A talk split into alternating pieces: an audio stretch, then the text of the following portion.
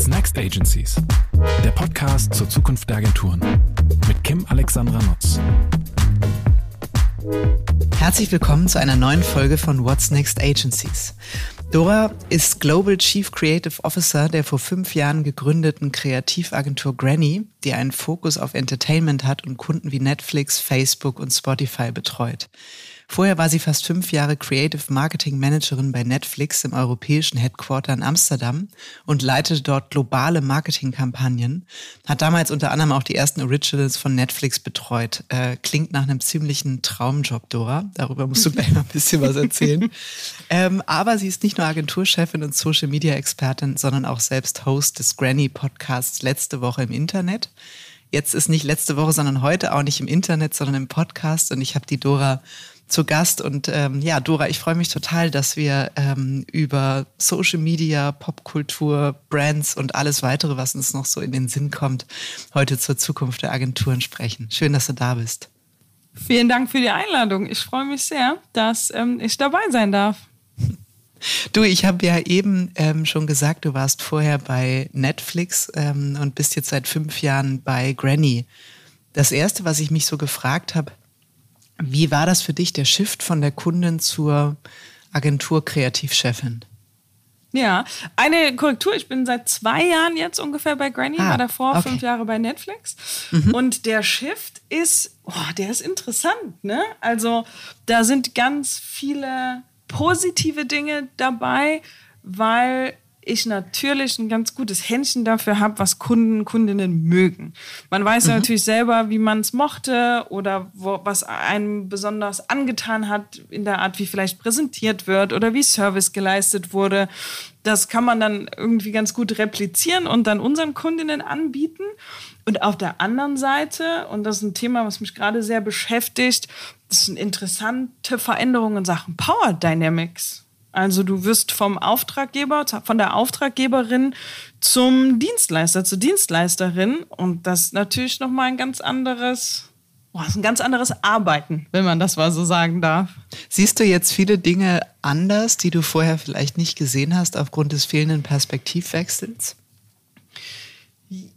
Ja, viel, ich, vielleicht gar nicht so viele. Also ich war immer sehr bemüht, dass meine Agenturen Teil meines Teams waren. Ich habe ja auch in der Zeit, in der ich bei Netflix war, immer mit Granny gearbeitet und wir waren sehr eng miteinander. Ich habe viel Zeit auch in der Agentur verbracht, weil ich eben auch viel auf an dem oder auf dem deutschen Markt gearbeitet habe und Granny mein Partner war für den deutschen Markt. Und es war irgendwie klar, dass wenn ich in Berlin bin zum Arbeiten, dass ich dann natürlich auch ins Granny Office komme und dann Tag verbringe und immer erreichbar bin. Und mir wichtig war, dass auch die Agentur Lust hat auf mich.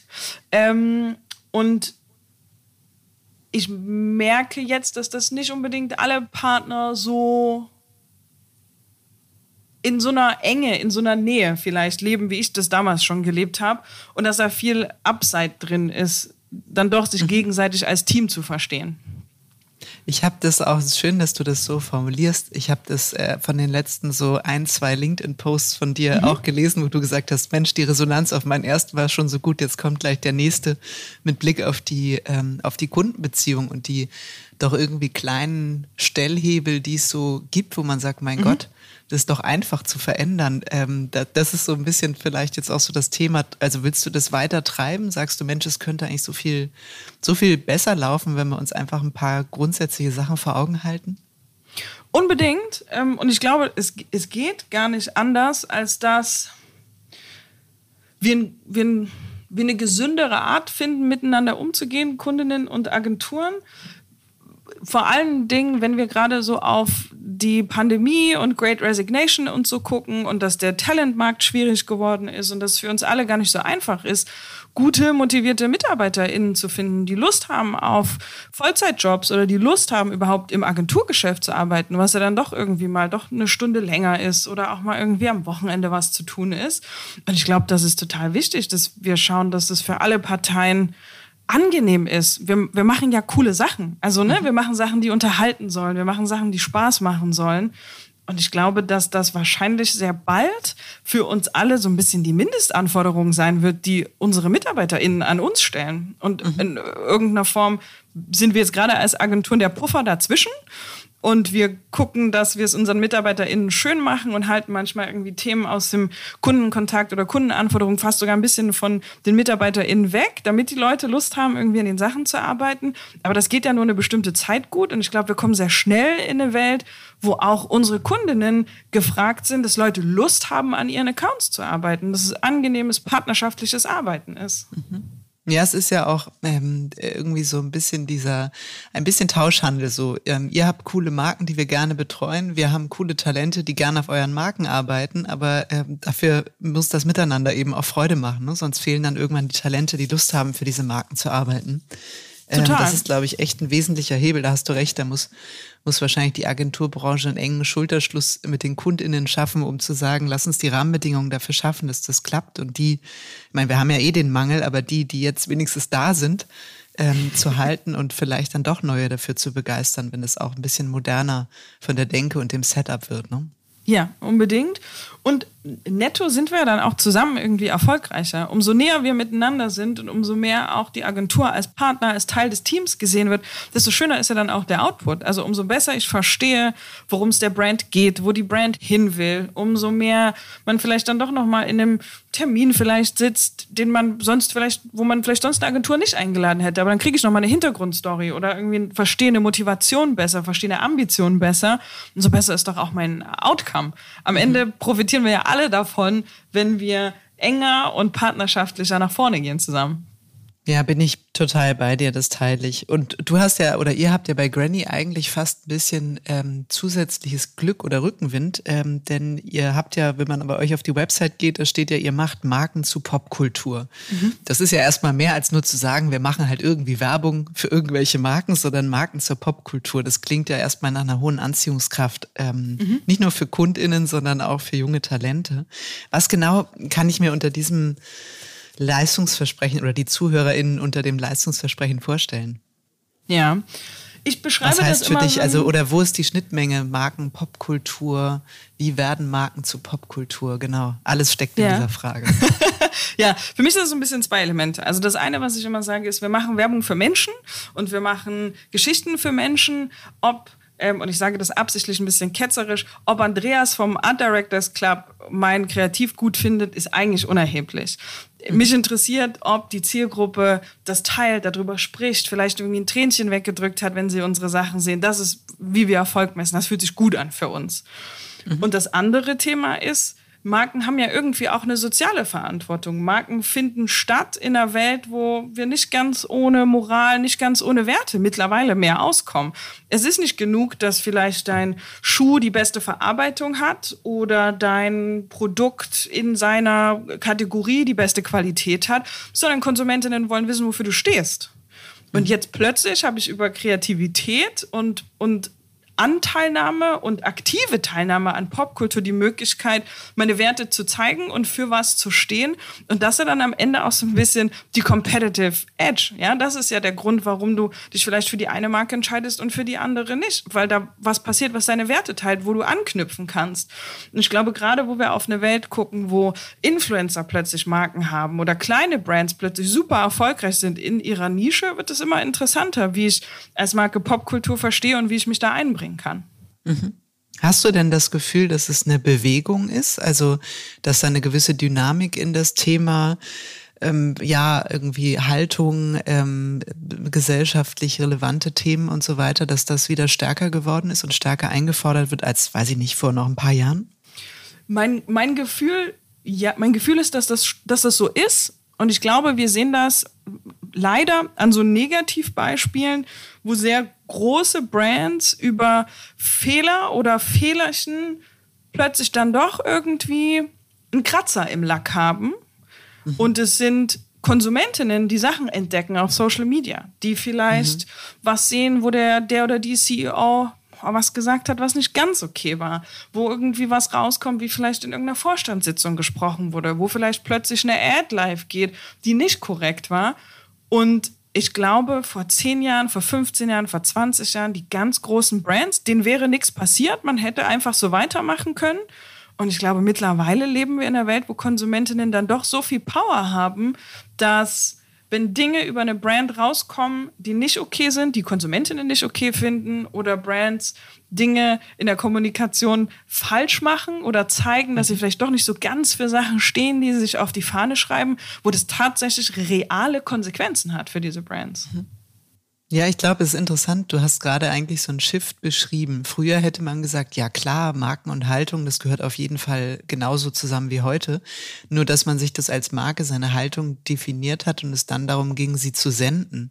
Jetzt mhm. natürlich auch so durch den Vormarsch von Social Media in den letzten Jahrzehnten ist es halt einfach so, dass du es gar nicht senden musst, sondern dass jeder deine Haltung mitkriegt, ob du es willst oder nicht und ob du sie Absolut. dir fest definierst oder nicht. Das heißt, du hast so eine direkte Echokammer und eigentlich jedes Nicht-Einhalten von Haltung führt sofort zur Bestrafung. Komplett. Und die Bestrafung ist ja sehr konkret mit, wo wollen die Menschen ihre Euros lassen und haben ja genug Alternativen auf dem Markt, sind nicht mehr angewiesen, dass ich die eine Sache bei der einen großen Brand kaufe, sondern es gibt fünf andere Alternativen und wenn die besser zu mir passen, wenn ich mich da mehr gehört oder gesehen fühle, dann ist es ganz einfach, den Wechsel zu machen. Mhm. Du hast eben, Dora, auch was Schönes ähm, gesagt, so mit Blick auf diese kleinen Brands, ne? dass die großen Brands nicht nur vom nächstgrößten Wettbewerber, ähm, äh, sage ich mal, ähm, Anteile verlieren können an ihnen, sondern eben auch durchaus so kleine Brands plötzlich auf dem mhm. Vormarsch sind. Das ist auch mein Eindruck. Also auch in, in Zeiten von Corona, wo ohnehin wahnsinnig viel digital war, dass man dann plötzlich im eigenen Feed die ganze Zeit Werbung von Marken gesehen hat, zu, gegen mir zumindest so, vielleicht liegt es an meinem Feed, die ich doch nie gesehen oder gehört habe. Das hat mich total beeindruckt, dass ich fast äh, kommunikative Botschaften fast von keiner großen Marke wahrgenommen habe, sondern nur von irgendwelchen kleineren ähm, Marken, mhm. die ich noch nie gehört habe. Ist das äh, durch Social Community oder Social Media auch viel einfacher geworden für Marken, ein Profil zu erreichen, eine Sichtbarkeit zu bekommen? Also ich glaube ja. Ich glaube, dass vor allem die großen Social-Plattformen natürlich fantastische Tools den Leuten an die Hand geben, wo ich sehr schnell eine Ad erstellen kann, wo ich sehr schnell irgendwie in den Feed komme. Und auf der anderen Seite glaube ich auch viele kleinere Brands oder vielleicht auch individuelle Creator, die irgendwie ein einzelnes Produkt machen oder so, mit ihrem kreativen Handwerk sehr schnell schaffen, Reichweite zu erreichen, weil sie die Plattform verstanden haben oder weil sie Kreativität mitbringen, wo eine größere Brand vielleicht einfach länger braucht und, und vor allen Dingen wegen der Größe nicht sofort auf den Trend springen kann oder irgendwie einen Moment braucht, um wir wissen ja, wie es ist. Also wenn jetzt irgendwie eine große Brand sagt, wir wollen Kampagne XY machen, die Mühlen, die da angehen müssen und bis das alles abgenommen und fertig ist und live ist, wie viel Zeit da vergeht, im Vergleich zu hieß Creatorin XY und sie hat ein Thema und sie entdeckt einen Trend in dem Thema und sagt, dazu mache ich jetzt was und sie könnte eine Woche später was live haben auf Social. Das ist natürlich eine ganz andere Art Creative und eine ganz andere Art Werbung zu machen. Mhm, absolut. Ist es denn so, also CreatorInnen wäre auch nochmal ein Thema gewesen, auf das ich zu sprechen gekommen wäre, aber wenn du es jetzt ansprichst, lass uns gern direkt drüber sprechen.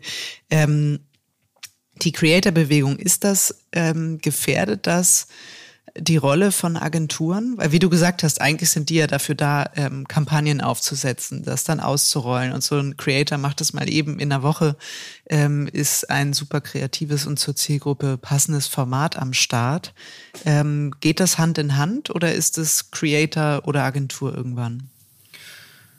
Ich glaube, beides hat seine Daseinsberechtigung und ich glaube, nichts davon wird dem anderen den Rang ablaufen. Ich glaube, es gibt eine Welt, in der ein Clip, den du auf deinem Handy shootest, komplett ausreichend ist und ähm, zu dem Ergebnis führt, was du dir vorgestellt hast und das tut, was du erreichen willst. Und das löst aber nicht einen großen Spielfilm ab, in dem hunderte von Menschen, hunderte von Crewmitgliedern ähm, am Set waren und dieses, dieses kreative Produkt zusammen erstellt haben. Und ich glaube, beides kann absolut nebeneinander her existieren und wird seine Daseinsberechtigung erfüllen. Mhm. Ähm, und deswegen sehe ich den Creator-Markt total positiv. Ich bin, gerade wenn es um TikTok geht, ich bin so beeindruckt von der Kreativität, die man da findet und mhm. dem Handwerk. Und ich bin aber nicht nervös, dass das dem Agenturgeschäft den Rang abläuft. Ich glaube, wir müssen uns als Agenturen ein bisschen angucken, wie wir Arbeitsmodelle bauen. Also ich glaube, die Frage ist eher so ähm, Remote-Arbeit, Festanstellungen. Wie viel Zeit wollen Leute in einem Büro verbringen? Wie viel Zeit wollen Leute bei der Arbeit verbringen? Wie viel Flexibilität fragen MitarbeiterInnen von uns ab? Ich glaube, diese Dinge müssen wir alle gut hinbekommen, dass Leute Lust haben, für uns zu arbeiten aber ich glaube, der kreative Output wird für immer auf so unterschiedlichen Leveln und in so unterschiedlichen Größen stattfinden, dass, glaube ich, Einzelcreator oder große Teams immer ihren Platz finden werden. Hast du denn, ähm, weil du Creator und TikTok ansprichst, ist es so, dass am Ende wirklich Marken davon profitieren oder eigentlich eher die Creator mit ihrer jeweiligen Reichweite davon profitieren?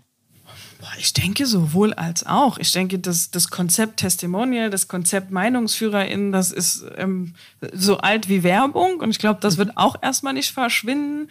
Und ich denke, wenn du das als Marke verstehst, wie das in 2022 oder in der Zukunft funktioniert und verstehst, wie Authentizität funktioniert, verstehst, wie Glaubwürdigkeit funktioniert, verstehst, wie eine gute, eine gute Relationship zu einem Creator, zu einer Creatorin funktioniert, kannst du total davon profitieren. Aber klar, ich glaube auch die CreatorInnen natürlich ähm, jede Menge Upside da drin, mit Marken zusammenzuarbeiten und ihr und einen Platz zu finden für ihr Creative. Mhm. Ich finde es, ähm, ich habe äh, letztens gerade erst gehört, dass die jungen Zielgruppen viel weniger als vielleicht noch so vor einer Generation das gar nicht mehr als störend empfinden, dass das Werbung ist. Ne? Früher hat man gesagt, oh nervig, mhm. Adblocker und so gibt's da nicht irgendwas, dass das wegkommt. Und durch diese mhm.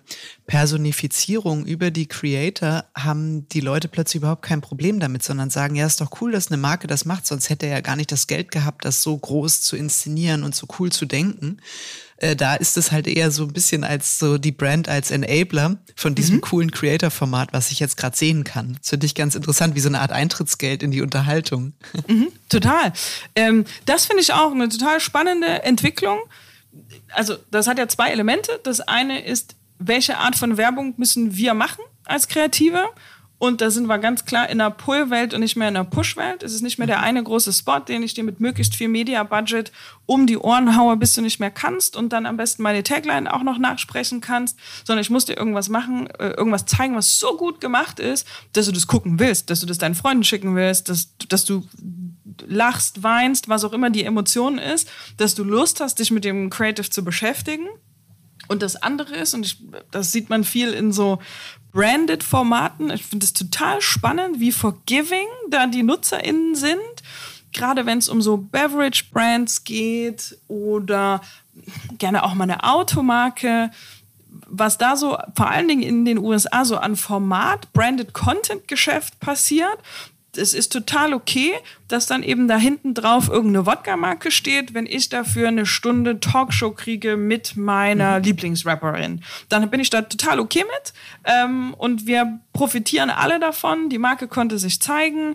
Die Rapperin hatte die Gelegenheit, sich darzustellen. Und ich konnte was gucken, was mich tatsächlich interessiert.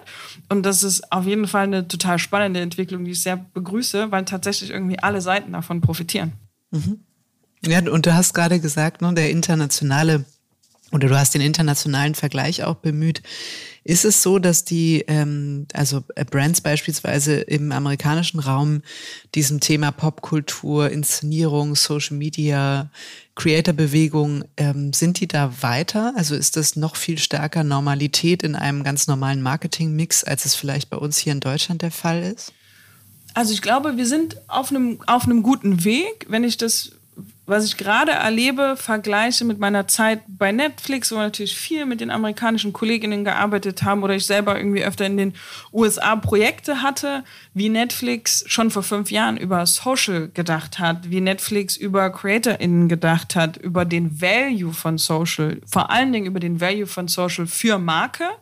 Also gar nicht mal Social gedacht als Acquisition-Kanal, sondern wirklich als Brand-Kanal, wo ich mich zeigen kann, wo ich meine Werte vermitteln kann, wo ich Fans finden kann, die dann, wenn es mal schlecht läuft oder wenn mal ein Patzer passiert, auch dann irgendwie für mich da sind und verstanden hat, dass es wichtig ist, gesunde Communities zu machen, auch Social um die Marke drumherum, dann ist das was, wo ich das Gefühl habe, wenn wir das vor zwei Jahren oder wenn Granny vor drei Jahren das anderen Kundinnen in Deutschland nahelegen wollte, das nicht immer ganz auf offene Ohren gestoßen. Und ich merke aber, dass immer mehr Kundinnen zu uns kommen und sagen, okay, wir haben das jetzt gesehen, dass das richtig gut funktioniert hat bei Netflix. Ungefähr sowas wollen wir auch gerne. Mhm. Ja, das ist ja ähm, nicht nur so, wie ihr eure Kreation Social First denkt, sondern auch wie Kunden ihre Marke mhm. dann ins rechte Licht rücken sollten. Ne? Also nicht mehr, wie du gesagt hast, ne? der Markt geht eigentlich von Push zu Pull und auf Social geht es nicht darum, Social Commerce zu betreiben. Klar, das geht auch ne, irgendwann mhm. im Funnel, aber eigentlich die Marke zu stärken, in den Dialog zu treten und wirklich irgendwie Lust auf die Marke zu machen, sie sympathisch äh, mit Haltung und Werten dastehen zu lassen. Ja. Ähm, aber das finde ich eben auch spannend. Wie ist es mit Blick auf die CMOs und die Marketingverantwortlichen heute? Also haben da wirklich die Social-Kanäle und Formate schon die Relevanz, die sie eigentlich verdient haben, weil im Moment ist meine Wahrnehmung nach wie vor, das ist halt dann irgendwann, ich weiß nicht, äh, entweder Abformat einer Kampagne oder ja, da haben wir mal irgendwie so ein, ähm, so eine One-Hit-Idee, super, lass uns die umsetzen. Gibt es schon viele Kunden, ich meine, Entertainment-Bereich vielleicht noch stärker gelernt, die wirklich einen Fokus auf Social setzen oder Social auch neu interpretieren für sich? Ich muss ehrlich sagen, so halb, halb. Also einerseits natürlich, und das liegt wahrscheinlich auch an Granny und für das, für was Granny steht. Zu uns kommen natürlich Kundinnen, die genau das auch einkaufen wollen, die genau diese Sorte von Dienstleistungen wollen. Und die sind natürlich wahrscheinlich ein bisschen offener oder risikobereiter, die wollen ja genau diese Dinge von uns, die sie vielleicht in, in, Cases gesehen haben und von vornherein das Gefühl haben, das könnte zu ihnen und ihrer Marke passen. Mhm. Und dann haben wir genau das, was du gerade beschrieben hast. Wir haben natürlich auch die Fälle, wo wir so ein bisschen das hintere Ende der Kette sind. Da ist der Rest schon fertig und wir wissen, wie der TV-Spot aussieht und wir wissen, wie das Out of Home aussieht. Könnt ihr da jetzt nicht noch irgendwie ein bisschen Social ranzaubern? Und tendenziell, und da sind wir wieder so ein bisschen beim Anfang und Client Relationships, tendenziell haben wir angefangen, diese Fragen abzulehnen. Also mhm. guter Content ist guter Content und schlechter Content ist schlechter Content. Und ich kann aus einer Kampagne, die nicht engaging ist, die keine gute Idee hat, die vielleicht auch einfach nur das tut, was sie tun soll, wenn es eine reine Performance-Sache ist, die einfach nur klicken soll, was ja absolute Daseinsberechtigung hat, kann ich keine gute Social-Kampagne machen. Mhm. Und da kann ich mich irgendwie, ne, also können wir auf Biegen und Brechen miteinander versuchen, wenn es keine Flexibilität gibt, wenn es keine Möglichkeit gibt für uns, am Anfang mit dabei zu sein, ein bisschen zu beraten, wenigstens ein paar Insights auch aus, aus Social Media mitzubringen, zu sagen, hey, die Community mag diese Dinge oder darüber wird gerade geredet oder oh, wenn du das eine Wort vielleicht austauschst gegen das, was die Community wirklich verwendet, denken wir, dass es erfolgreicher sein könnte. Wenn wir keine Chance haben, da so ein bisschen mit am Tisch zu sein, sind wir mittlerweile schon eher in einer Welt, wo wir sagen, oh, dann leider nicht. Weil was ja auch frustrierend ist für beide Seiten, ist, wenn die Kundin, der Kunde sich einen Erfolg erhofft oder KPIs definiert hat, die wir einfach nicht erreichen können, wenn wir nicht ein bisschen Mitspracherecht haben vorne dran oder zumindest die Chance zu beraten vorne dran im Projekt. Ja, super konsequent. Also kann ich absolut verstehen und finde ich nachvollziehbar. Du hast eben ähm, gesagt, was die Communities eigentlich wollen, wie in den Communities gesprochen wird. Ihr habt ja aus der intensiven Beschäftigung mit den jeweiligen Social-Media-Kanälen und Communities ja ein hohes Verständnis. Du hast eben gesagt, ihr zieht eben auch Insights, ähm, Tonalitäten, Wörter, die genutzt werden. Wie monitort ihr das? Also seid ihr einfach selber, weil ihr ein diverses Team seid, Teil diverser Communities oder guckt ihr euch konkret, wenn es um den Markenjob äh, geht, mit einem, weiß ich nicht, qualitätsengaging Crawler die, äh, den jeweiligen Verlauf der Community an? Also wie nähert man sich ähm, dem Thema, um da wirklich auch spannende Insights rauszufinden und nicht gefühlt vier Wochen für reine Analyse zu nutzen? Sowohl als auch. Es gibt natürlich total tolle Tools auf dem Markt, wo man sehr gute Insights ziehen kann und auf jeden Fall ein ganz gutes Verständnis dafür bekommen kann, wie groß ein Gesprächsvolumen ist, wie groß vielleicht auch der Share of Voice ist von einer bestimmten Brand oder von einem bestimmten Thema, das eine Brand gerade interessiert. Und auf der anderen Seite glauben wir, dass der qualitative Teil nicht zu kurz kommen darf. Also es gibt sicherlich auch mittlerweile ein paar Tools, die so ein bisschen Sentiment können. Ich weiß, viele werben damit. Ich bin dann trotzdem immer so ein bisschen unbeeindruckt, wenn man dann mal hinter die Kulissen guckt. Es gibt sicherlich auch ein paar Tools, die mittlerweile wenigstens Emojis auslesen können. Aber wenn wir dann wirklich von Nuan, Nuan, äh, Nuancen reden in der Kommunikation zwischen irgendwie zwei Menschen. Natürlich macht der, der Emoji nochmal ganz anders, was ich hier gerade gesagt habe. Ähm, ich könnte jetzt dir schreiben, hey, ich habe ähm, deinen Podcast gehört, Kim, und das ist ja the shit. Und wahrscheinlich würde das normale Sentiment-Analyse-Tool sagen, ich habe was Negatives gesagt über deinen Podcast, aber eigentlich habe ich dir gerade ein Kompliment gemacht und gesagt, wow, ich fand deinen Podcast Aha. richtig gut. Also da ist irgendwie was drin, wo oft so ähm, Analyse-Tools so ein bisschen kurz kommen. Ähm, und der andere Teil ist, dass wir schon finden, dass alle alle MitarbeiterInnen bei uns, die auf Social Media Themen arbeiten, konkret irgendwie für Kunden Social Media Kanäle betreuen, dass die auch in diesen Channels unterwegs sein sollen. Also ich fand es schon immer ganz schräg, dass man so einen harten Cut gemacht hat zwischen Community Managern und Social Media Managern und die eine macht das Creative und die andere beantwortet dann die Kommentare. Das funktioniert ja gar nicht. Also da muss mhm. es doch einen Austausch geben. Ich muss doch wissen, wer die Menschen sind, mit denen ich da kommunizieren will und was die bewegt und worüber die reden wollen mit mir. Und genau eben so ein Moment von This is the shit zu verstehen und sich zu freuen und darauf reagieren zu können, vielleicht auch mit einem Anglizismus oder wie auch immer, da entsteht auch irgendwie so ein bisschen das Gold von der Social Media Arbeit. Ja, und es ist auch unmittelbarer, ne? weil sonst dauert der Prozess ja auch ewig, bis du ein Creative dann ähm, so weit gebracht hast, dass du es auf dem Kanal bringst, nachdem du die Erkenntnis hattest, irgendwie funktioniert dieses oder jedes Emoji oder der Ausdruck gut. Ähm, das ist dann viel besser, wenn es ein und dieselbe Person ist, die es mitkriegt und sich dann auch ausdenken kann oder damit beschäftigen kann. Ne? Ja, total.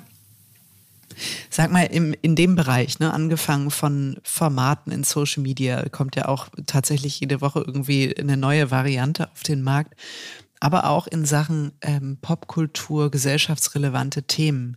Wie schafft ihr Grannies das, euch ähm, up-to-date zu halten und diese Trends nicht aus den Augen zu verlieren? Weil ich ja, das ist ja so ein bisschen, muss man ja auch Trüffelschwein sein und sagen, das haben wir ja. irgendwie mitgekriegt, das kann interessant sein für Marke XY. Also eigentlich muss ja, oder so stelle ich es mir vor, ein fester Bestandteil eurer Agenturkultur diese Lust auf Neues, auf Inspirationen und so sein. Wie, wie schafft ihr das? Oder wie, wie geht ihr das an?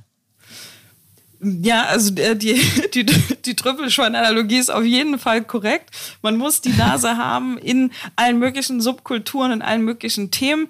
Ein wichtiges Element für uns bei Granny ist, dass wir so ein diverses Team haben. Also wir heiern gerne Menschen mit den unterschiedlichsten Backgrounds und das Diversity-Thema beschäftigt Granny seit Gründung. Das ist nichts, was uns wichtig ist, weil es gerade ein Trend ist oder weil man gerade damit ganz gut verkaufen kann, sondern Granny war von Anfang an so gebaut. Also damals die drei Gründerinnen, eine Frau dabei. Jetzt sind wir zwei Frauen in der Leadership, beide Women of Color und zwei Männer. Und das zieht sich auch in allen möglichen Facetten durch den Rest der Agentur. Wir sind auch zu viert so unterschiedliche Typ Menschen, was uns interessiert. Die, die Sorte Internet, in der wir unterwegs sind, die Sorte Popkultur, die uns bewegt und beschäftigt. Und genauso sehen auch die ganzen unterschiedlichen Grannies aus. Und wenn du dann all diese unterschiedlichen Menschen hast, wird es total spannend, wenn du die dann eben in unserem, und das ist dann wieder das ähm, formale Element der Arbeit am, an Popkultur und an Social Media, wenn du dann diese Leute alle zusammenschmeißt in den Newsroom, wo alle reinposten, was sie gerade gesehen haben, was vielleicht über Nacht hochgekocht ist oder was, wo sie das Gefühl haben, es könnte eine interessante Geschichte sein und sich dann morgens in ihre Redaktions, in ihren Redaktionskonferenzen treffen und drüber reden und sagen, hey, das könnte was sein für deine Kundin. Ihr habt doch gerade das Thema, hey, ich habe das gesehen, der Creator hat gerade das gemacht, die Marke hat gerade diese Kampagne gelauncht entsteht plötzlich ein total interessanter Austausch, der eben nicht nur ist, wir folgen alle den gleichen drei CreatorInnen und den gleichen vier Brands, sondern das Spektrum an Interessen ist so groß, dass sehr spannende und interessante Sachen passieren, wenn die alle zusammenkommen. Das heißt, in diesem, ähm, also ihr habt dann wie so eine Art Inspirationschannel, wo einfach jeder Lust hat, Dinge auch zu teilen, äh, die er oder sie auf dem Weg dann gefunden hat, die dann wiederum in die Redaktionskonferenzen Einzug halten, oder? Genau, genau so mhm. ist es. Mhm, cool, super. Und wenn du sagst Redaktionskonferenzen, ist ja ein äh, lustiger, ungewöhnlicher Begriff aus der zumindest Kreativagenturwelt. Also ich komme ja ursprünglich aus der Content-Marketing-Welt, da ist das mhm. ja völlig normal, dass man Redaktionskonferenzen ja. macht. Ja. Ähm, in der Kreationswelt ja weniger, da spricht man von Briefings und dann kommt man nach vier Wochen wieder und präsentiert die Kampagne. Wie würdest du das sehen äh, bei euch im Portfolio? Always-on-Kommunikation und Betreuung versus wir machen Social-Media-Kampagnen für Kunden. Also ist, äh, wo liegt euer Schwerpunkt? Oder kann man das so gar nicht sagen, weil das eine das andere dann meistens auch ergibt? Nee, ich würde, ich würde sagen, es gibt keinen Schwerpunkt. Mhm ich war sogar kurz davor zu sagen, es kommt im Moment auf jeden Fall ein bisschen mehr des Umsatzes aus der Always-On-Betreuung, aber das stimmt gar nicht mehr mittlerweile, wenn ich gerade so gucke, wie sich auch 2021 entwickelt hat. Das hält sich tatsächlich sehr schön die Waage und du hast recht, eine Redaktionskonferenz ist natürlich was sehr Untypisches für die klassische Kreativagentur, aber da wird es total spannend. Vor allen Dingen für Kundinnen, die wir auf beiden Themen betreuen, also die sowohl Kampagnen bei uns abfragen als auch Always on Social Media Betreuung. Und wenn dann diese beiden Teams oder diese beide Sorte Kreativer zusammenkommt und die zusammen einen Pitch vorbereiten oder die zusammen einen Vorschlag für die Kampagne fürs nächste Quartal oder so vorbereiten, dann entstehen total interessante Sachen und wir sehen, dass sich das wunderbar gegenseitig befruchtet mit dem Disclaimer, dass wir trotzdem die Workflows trennen. Also ein Team, das bei uns auf Always on Social arbeitet, ist erstmal ein in sich geschlossenes Team. Und die haben natürlich einen Ablauf, der Day-to-Day-Arbeit ermöglicht. Es müssen jeden Tag Posts rausgehen. Wir wollen teilweise tagesaktuell sein, mindestens aber irgendwie aktuell auf die Woche. Und natürlich hast du für Kampagnenarbeit einen anderen Workflow. Du bereitest was einige Wochen vor, manchmal einige Monate vor, bis arbeitest irgendwie auf einen Launch-Zeitpunkt hin. Und wir haben gemerkt, dass es sich lohnt, diese beiden Workflows auseinanderzunehmen weil es, glaube ich, sehr unterschiedliche Profile teilweise sind, einfach sehr anderes Arbeiten. Wir haben gemerkt, die Leute gehen sich dann gegenseitig so ein bisschen auf die Nerven, weil sie einfach sehr unterschiedliche Goals haben, eine unterschiedliche Geschwindigkeit, in der sie die Sachen live bringen wollen. Aber wenn es dann in Richtung Pitch geht, in Richtung, okay, jetzt machen wir die Kampagne final und jetzt machen wir nochmal die Feinheiten, dann wird es total interessant, wenn sich diese beiden Teams unterhalten. Mhm. Glaube ich total, ja, absolut.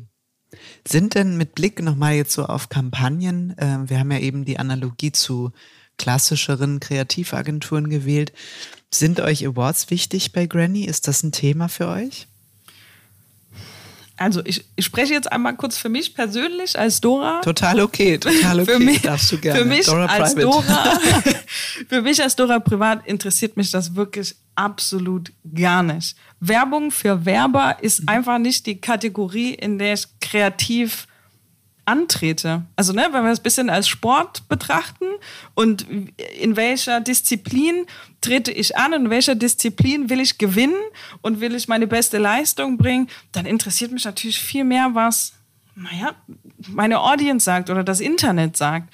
Und da tut es viel mehr für mich, wenn ich wenn wir irgendwie einen Clip machen, wenn wir ein Musikvideo machen und da sind dann ein paar Millionen Views da drauf, dann freue ich mich da viel mehr drüber. Oder wenn wir eine Kampagne machen, wir haben, glaube ich, 2018 die einzige Transperson in dem Jahr in der Marketingkampagne gehabt. Und Leute schreiben in die Kommentare, ich fühle mich gesehen, ich fühle mich gehört, ich hatte ein bisschen Pipi in den Augen das freut mich. Da bin ich, also ne, da, da, da passiert was, warum ich tue, was ich tue. Und dann fühle ich mich erfolgreich. Und dann fühle ich mich, als hätte ich ein Ziel erreicht oder irgendwie was getan, was mir was bedeutet und dann auch noch der Audience was bedeutet hat. Und ich glaube, dass das, nee, ich glaube, ich kann das für andere Leute nicht sagen. Für mich ist das mehr wert, als wenn ich in irgendeiner, in, ja, von irgendeiner Jury irgendeinen Award bekomme. So, das ist, das bin ich persönlich. Ich glaube aber, dass da jeder anders sein kann, dass es für viele Kreative total wichtig ist, äh, an solchen Awards teilzunehmen und die zu gewinnen. Ich verstehe auch, dass es eine kapitalistische Realität gibt von, das ist natürlich super in deinem, in deinem Lebenslauf. Du bist ja vielleicht auch nicht für immer bei Granny und ähm, bewirbst dich auf andere Jobs und kannst sagen, hey, ich habe das gewonnen und das gewonnen. Und andere Agenturen, denen ist das dann wiederum wichtig und die finden das super, dass du das so gewonnen hast. Und ein anderer Teil dieser kapitalistischen Realität ist natürlich auch, dass Kundinnen das unter Umständen wichtig ist und die gerne einfach eine Agentur nehmen, auf deren Webseite oder in einer Präsentation irgendwie so ein paar Awards aufgelistet sind. Aber so für mich persönlich ist das, dieses Award-Game ein bisschen altbacken irgendwie, ne? Du, total legitim. Aber ich finde es auch gut, dass du es trennst und sagst, für mich ist es so, für die anderen mag es wichtig sein. Es gibt auch Kunden, für die das einfach unglaublich wichtig ist. Also nicht ja. nur für die Karriereentwicklung der Mitarbeitenden in Agenturen, sondern eben auch für Kunden. Ähm, also genau, jeder soll es, glaube ich, so machen, wie es er oder sie es für richtig hält. Das finde ich eine gute Einstellung.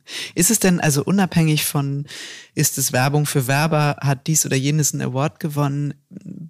Fallen dir Marken ein, wo du sagst, die machen einen brillanten Job auf Social? Also jetzt nicht die eine Kampagne oder so, darum geht's gar nicht, sondern einfach nur Brands, wo du sagst, ja, die finde ich, die haben es irgendwie verstanden, wie, ähm, wie man Pull erzeugt auf Social Media.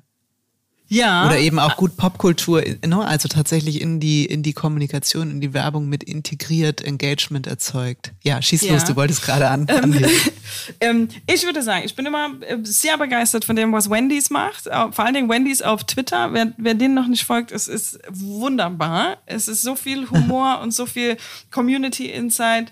KFC auch öfter mal ein Treffer dabei, finde ich auch mega. Ich finde in ich will mich jetzt in Deutschland gar nicht so weit raushängen. Ich, finde, es gibt so ein paar, ich finde, die Bahn hat ab und zu mal richtig gute Treffer. Natürlich müssen wir die Kolleginnen von der BVG auch immer nennen, die das, die fantastisch Klar, An denen kommt man machen. nicht vorbei. An denen kommt das man stimmt. nicht vorbei. Und das aber wirklich zu Recht. Das ist wirklich einfach ähm, große Klasse, was die da machen. Und ansonsten muss ich ehrlich sagen, dass ich mich selber eher in der Musikindustrie orientiere. Und da mhm. sind so Momente dabei, ich würde sagen, und ich weiß, es ist ein bisschen kontrovers im Moment oder wahrscheinlich auch schon länger, wie Kanye West ein Album released.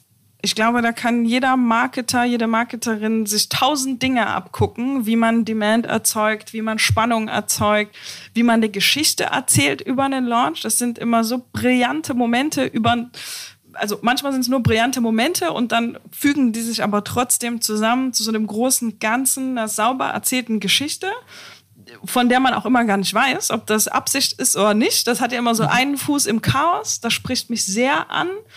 Und ich fand auch so in den letzten ein, zwei Jahren, wie Lil Nas X sein Album released hat, da war auch so viel gutes Creative dabei, vor allem gutes Creative für TikTok.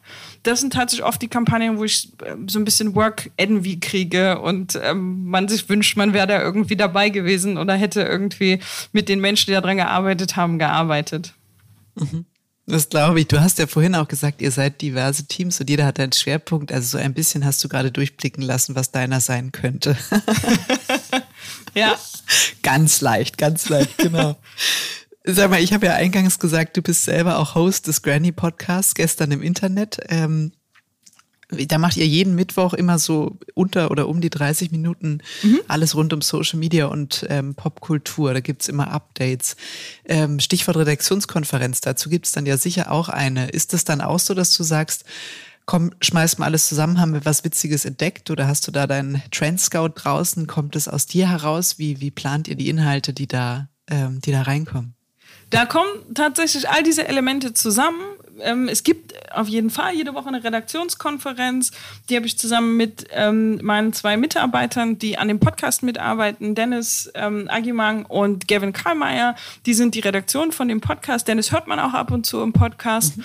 Und wir bringen alle unsere Themen mit und was wir aber auch alle machen, ist vorher den Granny Newsroom Channel tatsächlich einmal absuchen, was ähm, die ganzen anderen Grannies so gefunden haben diese Woche. Mhm.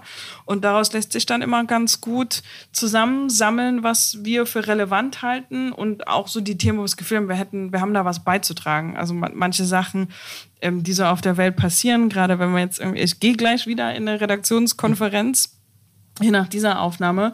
Und wenn wir gucken, was manchmal, was so auf der Welt passiert, manchmal, da halten wir uns dann irgendwie so ein bisschen fern als Kreativagentur. Mhm. Aber ja, wir sammeln das zusammen, treffen uns einmal die Woche und entscheiden gemeinsam, was sich eignen würde für unseren Podcast. Muss reinkommen. Cool, super. Also an der Stelle ein riesen Hörtipp. Es lohnt sich tatsächlich, ähm, äh, da mal reinzuhören bei gestern im Internet. genau. Du, ähm, äh, Netflix, wir haben vorhin schon ein, zwei Mal drüber gesprochen. Ähm, du hast auch ein bisschen geteased, wie ihr bei Granny tickt, was euch wichtig ist. Stichwort mhm. Diversity, so ein bisschen gesunde, normale Kundenbeziehungen, um auch Talent ähm, zu halten, anziehen zu können. Netflix hat ja eine sehr besondere Philosophie, darüber wurde viel geschrieben, noch mehr gesprochen und so. Ähm, wie viel Netflix-Philosophie steckt in Granny? Tatsächlich jede Menge. Ich, ähm, ich glaube, wenn man bei uns arbeitet oder wenn man so ein bisschen in unser, in unser Culture Deck guckt, sind die Parallelen sehr offensichtlich. Also wir glauben auch an eher wenige Regeln. Das war ja ähm, Reed Hastings Buch, ich glaube, es kam 2020, mhm. No Rules, Rules, der mit Aaron Meyer geschrieben, die auch ein sehr tolles Buch geschrieben hat über, das heißt The Culture Map, über interkulturelles. Arbeiten. Und da, in beiden dieser Bücher sind sehr viele Dinge drin, die auch über Granny stimmen oder die wir zumindest versuchen so zu machen bei Granny. Und ich glaube, ja, also das eine Element tatsächlich so wenig Regeln wie möglich, Context over Control. Wir versuchen so viel, so viele Informationen und so viel Wissen zu teilen wie möglich, gute Leute zu heiren und dann aus dem Weg zu gehen und die Leute ihre Entscheidungen treffen zu lassen und ihren Job machen zu lassen. Und wir versuchen natürlich auch eine Arbeitsumgebung zu schaffen, wo jeder, jede einzelne so arbeiten kann, wie es zu ihm oder ihr passt. Das ist eine Erfahrung, die ich bei Netflix gemacht habe, die damals für mich total neu war, die ich so, so sehr genossen habe, dass ich dass ich mich nicht komplett an diese Firma anpassen musste. Also natürlich, mhm. man sucht sich einen Arbeitgeber, eine Arbeitgeberin raus, wo man das Gefühl hat, das, das passt, man kann miteinander. Aber ich hatte trotzdem das Gefühl, dass ich in der Zeit empowered war, so vom Arbeitsstil her, vielleicht auch von der Art her, wie man an Creative herangeht. Ich konnte mein Ding machen und meine Kolleginnen hatten vielleicht einen komplett anderen Prozess, auch wie sie mit Agenturen gearbeitet haben oder sind sie gerne jeden Tag ins Büro gekommen oder haben sich lieber mal drei Tage eingeschlossen und kamen dann am Ende der Woche mit, hier, ich ich bin endlich drauf gekommen, ich weiß, was wir machen. Und all diese Möglichkeiten oder auch die, die Unlimited Vacation Policy von Netflix, die wir noch nicht ganz so abgebildet kriegen bei Granny, aber dass ich die Möglichkeit hatte, auch mal mitten am Tag für zwei Stunden zu verschwinden und irgendwas zu machen, was ich halt machen muss, das hatte so einen Einfluss auf mich, wie ich auf Arbeit gucke und wie ich auf Miteinander arbeiten gucke. Da sind ganz viele Dinge drin, die wir bei Granny versuchen, ähnlich zu machen. Mhm. Es ist auf jeden Fall ein großes, ähm, ja, ein großes Freiheitsprinzip, ähm, was da rausklingt. Man sagt ja immer, Freiheit für jeden Einzelnen ist okay, sobald es nicht die Freiheit der anderen irgendwie beschneidet oder tangiert. Ne? Ich glaube, das ist manchmal so ein schmaler Grad zu, ich bin jetzt mal kurz raus und andere warten möglicherweise auf mich oder mein Feedback. Also möglicherweise mhm. ist das ja auch ein System, was sich dann selbst durch die, durch die Menschen, die da arbeiten, auch reguliert, ne? weil man dann wieder sagt, na klar, muss das auch als Team passen und man nimmt Rücksicht aufeinander, trotz der Freiheiten, die man sich eben selber nimmt. Absolut. Also Ownership ist auch eins der Prinzipien, das uns total wichtig ist und was auch im, im, in dem Netflix Culture Deck ein, als eines der wichtigsten gilt. Natürlich sind wir alle gemeinsam dafür verantwortlich, dass ein Projekt auch fertig wird und dass wir erfolgreich sind und dass, dass ich für meinen, meinen kleinen Teil am großen Ganzen die Verantwortung übernehme und auch liefere. Und zwar dann mhm. zu dem Zeitpunkt, wo wir abgemacht haben und dass ich verfügbar bin, wenn man mich braucht. Das ist absolut elementar und glaube ich auch was, wo wir bei Granny sehr scannen. Ähm, also die Slide in unserem Culture Deck heißt No Dickheads und wir mhm. sagen, ähm, alles so, was wir machen, so Skills, das ist teachable. Ich, wir, ist not rocket science, wir machen creative und viele der Dinge, die wir machen, kann ich, kann ich Menschen sehr gut beibringen. Mhm. Character kann ich nicht ändern an jemandem. Und mhm. du kannst der Beste, die beste Kreative sein auf der Welt, wenn du nicht mit anderen zurechtkommen kannst. Und das heißt nicht immer, dass man immer einer Meinung ist. Und das heißt nicht, dass nicht auch mal ne, knallen kann, wenn man, wenn man irgendwie in dem kreativen Prozess ist. Aber wenn du nicht in der Lage bist, gemeinschaftlich zu arbeiten an einem gemeinsamen Ziel, dann haben wir wahrscheinlich auch keinen Platz für dich bei Granny. Und Netflix mhm. ist ähnlich, dass man versucht, irgendwie egolos zu sein miteinander, weil wir alle, we do what's best for the business, ist da so die Leitlinie. Es ist auch ein super Prinzip, ne, wo man, finde ich, dann auch Zusammenhalt den Leuten bestmöglich erklären kann, indem man sagt, wir sind alle, wir sind ja in der Agentur, weil wir dafür angetreten sind, ein gutes Produkt zu machen. Sonst wären wir möglicherweise in dieser Konstellation niemals zusammengekommen oder hätten ja. uns nicht getroffen. Dann lass doch das Commitment abgeben, alles fürs beste Produkt. Und das ist dann egal, von wem die Idee kommt. Wenn es gar kein Kreativer ist, sondern mal ein Berater, der einfach geplaudert hat, auch nicht schlimm ähm, ne, sondern ja. da nehmen wir es irgendwie dankend auf. Also bei uns ist es das Prinzip der Offenheit, ne, dass wir einfach mhm. sagen, wir sind offen für Ideen, für neue Eindrücke, für Backgrounds, für, ähm, für alles, was reinkommt, sind wir dankbar, ähm, weil es die Sache besser macht. Ne? Also das ist, das ist, glaube ich, Kern, finde ich auch total. Also an Charakter kann man leider oder Gott sei Dank, wie auch immer man das sieht, ja nicht viel machen. Ähm, mhm. Finde ich, finde ich ein gutes Auswahlkriterium. und ich glaube auch, dass ähm, zuallererst noch vor Talent steht Leidenschaft. Also ich bin fest davon überzeugt, dass es einfach die, die Haltung und die Leidenschaft und die Liebe für das ist, was wir da jeden Tag tun. Das ist der Haupttrigger, also zumindest auch auf den wir achten, weil ich glaube, daraus kannst du so viel lernen, dir aneignen, wenn du nur genügend ja, Biss und Ambitionen hast. Ähm, absolut, da bin ich komplett bei dir. Das ist tatsächlich auch was, ähm, wonach ich scanne, äh, wenn ich interviewe und wenn wir Grannies aussuchen. Es gibt so ein paar Dinge eben wie Charakter, wo ich glaube, dass man die nicht ähm, lehren kann oder dass man die nicht lernen kann over time. Und Work Ethic ist, ist eine Kategorie, von der ich auch glaube, dass man die eben hat oder man hat sie eben nicht. Und es muss etwas geben und die Gründe dafür sind total unterschiedlich. Es muss etwas geben, was dich persönlich antreibt, einen guten Job zu machen. Und der Hebel bin nicht ich oder die Company. Der Hebel ist eigentlich auch nicht Geld. Es muss irgendwas geben, nach dem du strebst, dass du zufrieden den Tag beenden kannst oder vielleicht noch mal eine, eine Stunde länger bleibst. Und das kann ich aber für niemanden tun. Das, das mhm. musst du selber in dir finden. Und so unterschiedlich wie die Menschen sind, sind da auch die Motivationen unterschiedlich. Und ich glaube, wenn es da eine gute Überschneidung gibt zwischen dem, was wir als Company erreichen wollen und was jemand individuell erreichen will, dann wird es eine schöne Sache. Dann findet man einen guten Groove zusammen und ist auch erfolgreich zusammen.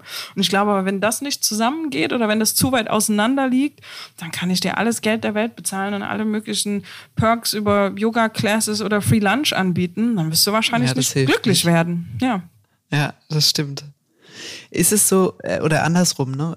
Äh, Mangel an, an Fachkräften, darüber haben wir ja vorhin gesprochen. Du hast auch gesagt, ganz zu Beginn, wir müssten eigentlich viel mehr über unsere Arbeitsmodelle und, und Setups nachdenken, um tatsächlich auch reizvoll zu sein für die Generationen und Talente, die da kommen oder die bereits draußen unterwegs sind.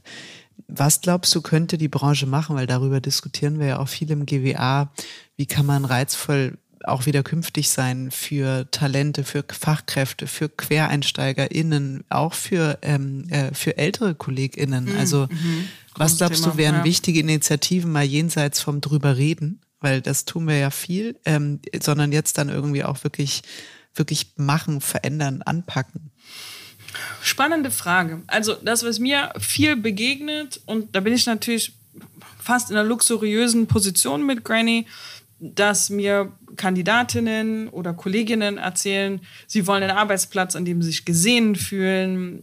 Diversität ist wichtig und jetzt und jetzt habe ich mit Granny eben das Glück, dass ich das anbieten kann mhm. und dass Menschen bei uns anfangen, die vielleicht aus viel größeren Agenturen kommen und manchmal auch einen Paycut in Kauf nehmen, weil sie sich einer Gruppe Menschen anschließen wollen, die ganz offensichtlich, sogar eben auf den ersten Blick, die gleichen Werte teilen, denen die gleichen Dinge wichtig sind und so weiter. Und dann muss man sich natürlich fragen, wie haben wir diesen Zustand hergestellt? Den Zustand haben wir hergestellt, indem wir das seit Stunde Null von Granny so ernst genommen haben, wie wir es eben ernst nehmen. Und mhm. so eine diverse Gruppe von Menschen zusammenzubringen, ist ist immer mit viel Aufwand verbunden. Es gibt viel Redeaufwand, es gibt viel Organisationsaufwand, aber wir ziehen eben auch Menschen an, denen das wichtig ist. Und die anderen Dinge, die ich so höre, und äh, wir haben es ja kurz angefasst, ne? Also genauso Fragen von Remote-Arbeit und okay, aber ich will auf jeden Fall mein Kind um die und die Zeit abholen. Und äh, dann bin ich nicht available, weil dann mache ich das, aber ich habe gar kein Problem damit, zwei Stunden später wieder online zu sein also tatsächlich strukturell auf diese Dinge einzugehen und in der Lage zu sein, diese Dinge anzubieten, fühlt sich fast so ein bisschen wie das Mindeste an in 2022. Mhm, also, dass wir in der Lage sind, irgendwie all diese verschiedenen Needs zu bedienen und wir als ArbeitgeberInnen eben diesen Aufwand betreiben müssen, das dass wir das den Leuten recht machen können. Und wenn das eben bedeutet, dass wir ein bisschen Geld in bestimmtes Equipment stecken müssen oder in bestimmte Technologie oder dass ein Office eben anders aussehen muss als nur Schreibtische, sondern irgendwie wir kluge Lösungen finden für Videokonferenzen, Phone Boosts, diesen, diese ganzen Dinge, die sich fast wie Kleinigkeiten anhören, wenn man sie aufzählt, aber dann eben in der Summe machen, dass Leute sagen, ah ja, okay, cool, da kann ich mir vorstellen zu arbeiten. Ich glaube, das ist, das ist wahrscheinlich so ein bisschen Make or Break. Mhm. Und dann sind wir aber schon wieder zurück in der Wertediskussion. Und es, sicherlich ist das nicht für alle der Wert Diversity, wie er vielleicht für uns ist, könnten alle möglichen Dinge sein. Aber ich glaube, es ist wichtig, diese Dinge nach außen zu kehren und BewerberInnen die Möglichkeit zu geben, sich das genau anzugucken und sich ihrem, ihrem Tribe anzuschließen. So, man sucht ja mhm. irgendwie My People. Und wenn ich einen guten Eindruck davon bekommen kann, ähm, dann kann ich auch eine gute Entscheidung treffen, wo ich arbeiten will. Ja, total. Ich finde das toll, dass du das eben mit dem Tribe und den Werten gesagt hast, weil ich habe auch den Eindruck, Klar, also am Ende das Produkt, ne, wie bei so vielen anderen Kunden, die wir beraten, sagt man ja, das geht eigentlich nicht um, äh, um eine wirkliche Differenzierung qua Produkt oder Leistungsangebot, mhm. sondern es ist eigentlich das Mindset, die Werte, ja, es ist, es ist die DNA, es ist der Tribe, wie du es eben gesagt hast. Und ähm, es wundert mich auch, dass Agenturen das nicht viel stärker nach außen tragen, weil nur das ist ja eigentlich ein relevantes Unterscheidungskriterium für die Leute. Also du kommst ja Absolut. auch wegen Menschen irgendwo hin. Total, ja. Ja, finde ich eine tolle, ähm, tolle Erkenntnis jetzt auch nochmal für den Podcast. Super, dass du das ähm, so geteilt hast. Dora, wir sind in der äh, Zielgeraden unseres äh, Podcasts. Wir haben längst nicht alle Facetten der Zukunft der Agenturen gestriffen, aber zumindest haben wir viel über Social und Popkultur gesprochen. Mhm. Vielleicht ähm, so zum Abschluss eine, eine Frage. Ähm, was war dein größtes berufliches Fuck-up, wenn du dich so dran erinnerst? Was war so, wo du gedacht hast, oh mein Gott, es äh, wäre mir äh, oder hätte ich mir selbst gerne erspart, diese, diese Erfahrung? ich habe zwei, die ich gerne erzähle. Das eine ist eine, war eine Netflix-Kampagne, die witzigerweise sehr erfolgreich war aber ähm, boah, fast, das, das klingt ganz komisch, aber es wird gleich Sinn machen, fast ein bisschen zu erfolgreich. Also ein Teil dieser Kultur bei Netflix, dass du so viel Freiheit hast und so viel Entscheidungsgewalt, führt auch dazu, dass du auch als jemand, der da eben gerade angefangen hat, einfach alleine eine Kampagne durchfahren könntest. Also du kennst dein Budget, suchst dir deine Agentur aus und dann geht's halt los. Und ich hatte so eine Kampagne tatsächlich in meinem ersten halben Jahr da. Die hat so gut funktioniert, dass dann plötzlich auch internationale Presse darüber berichtet hat. Und aber in den USA wusste keiner Bescheid. Und plötzlich war große Panik. Was ist das? Was ist hier für eine Anfrage? Was ist hier für ein, für ein Pressebericht? Was passiert denn hier? Und plötzlich sind in verschiedenen Offices auf der Welt die Leute im oh großen oh Aufruhr.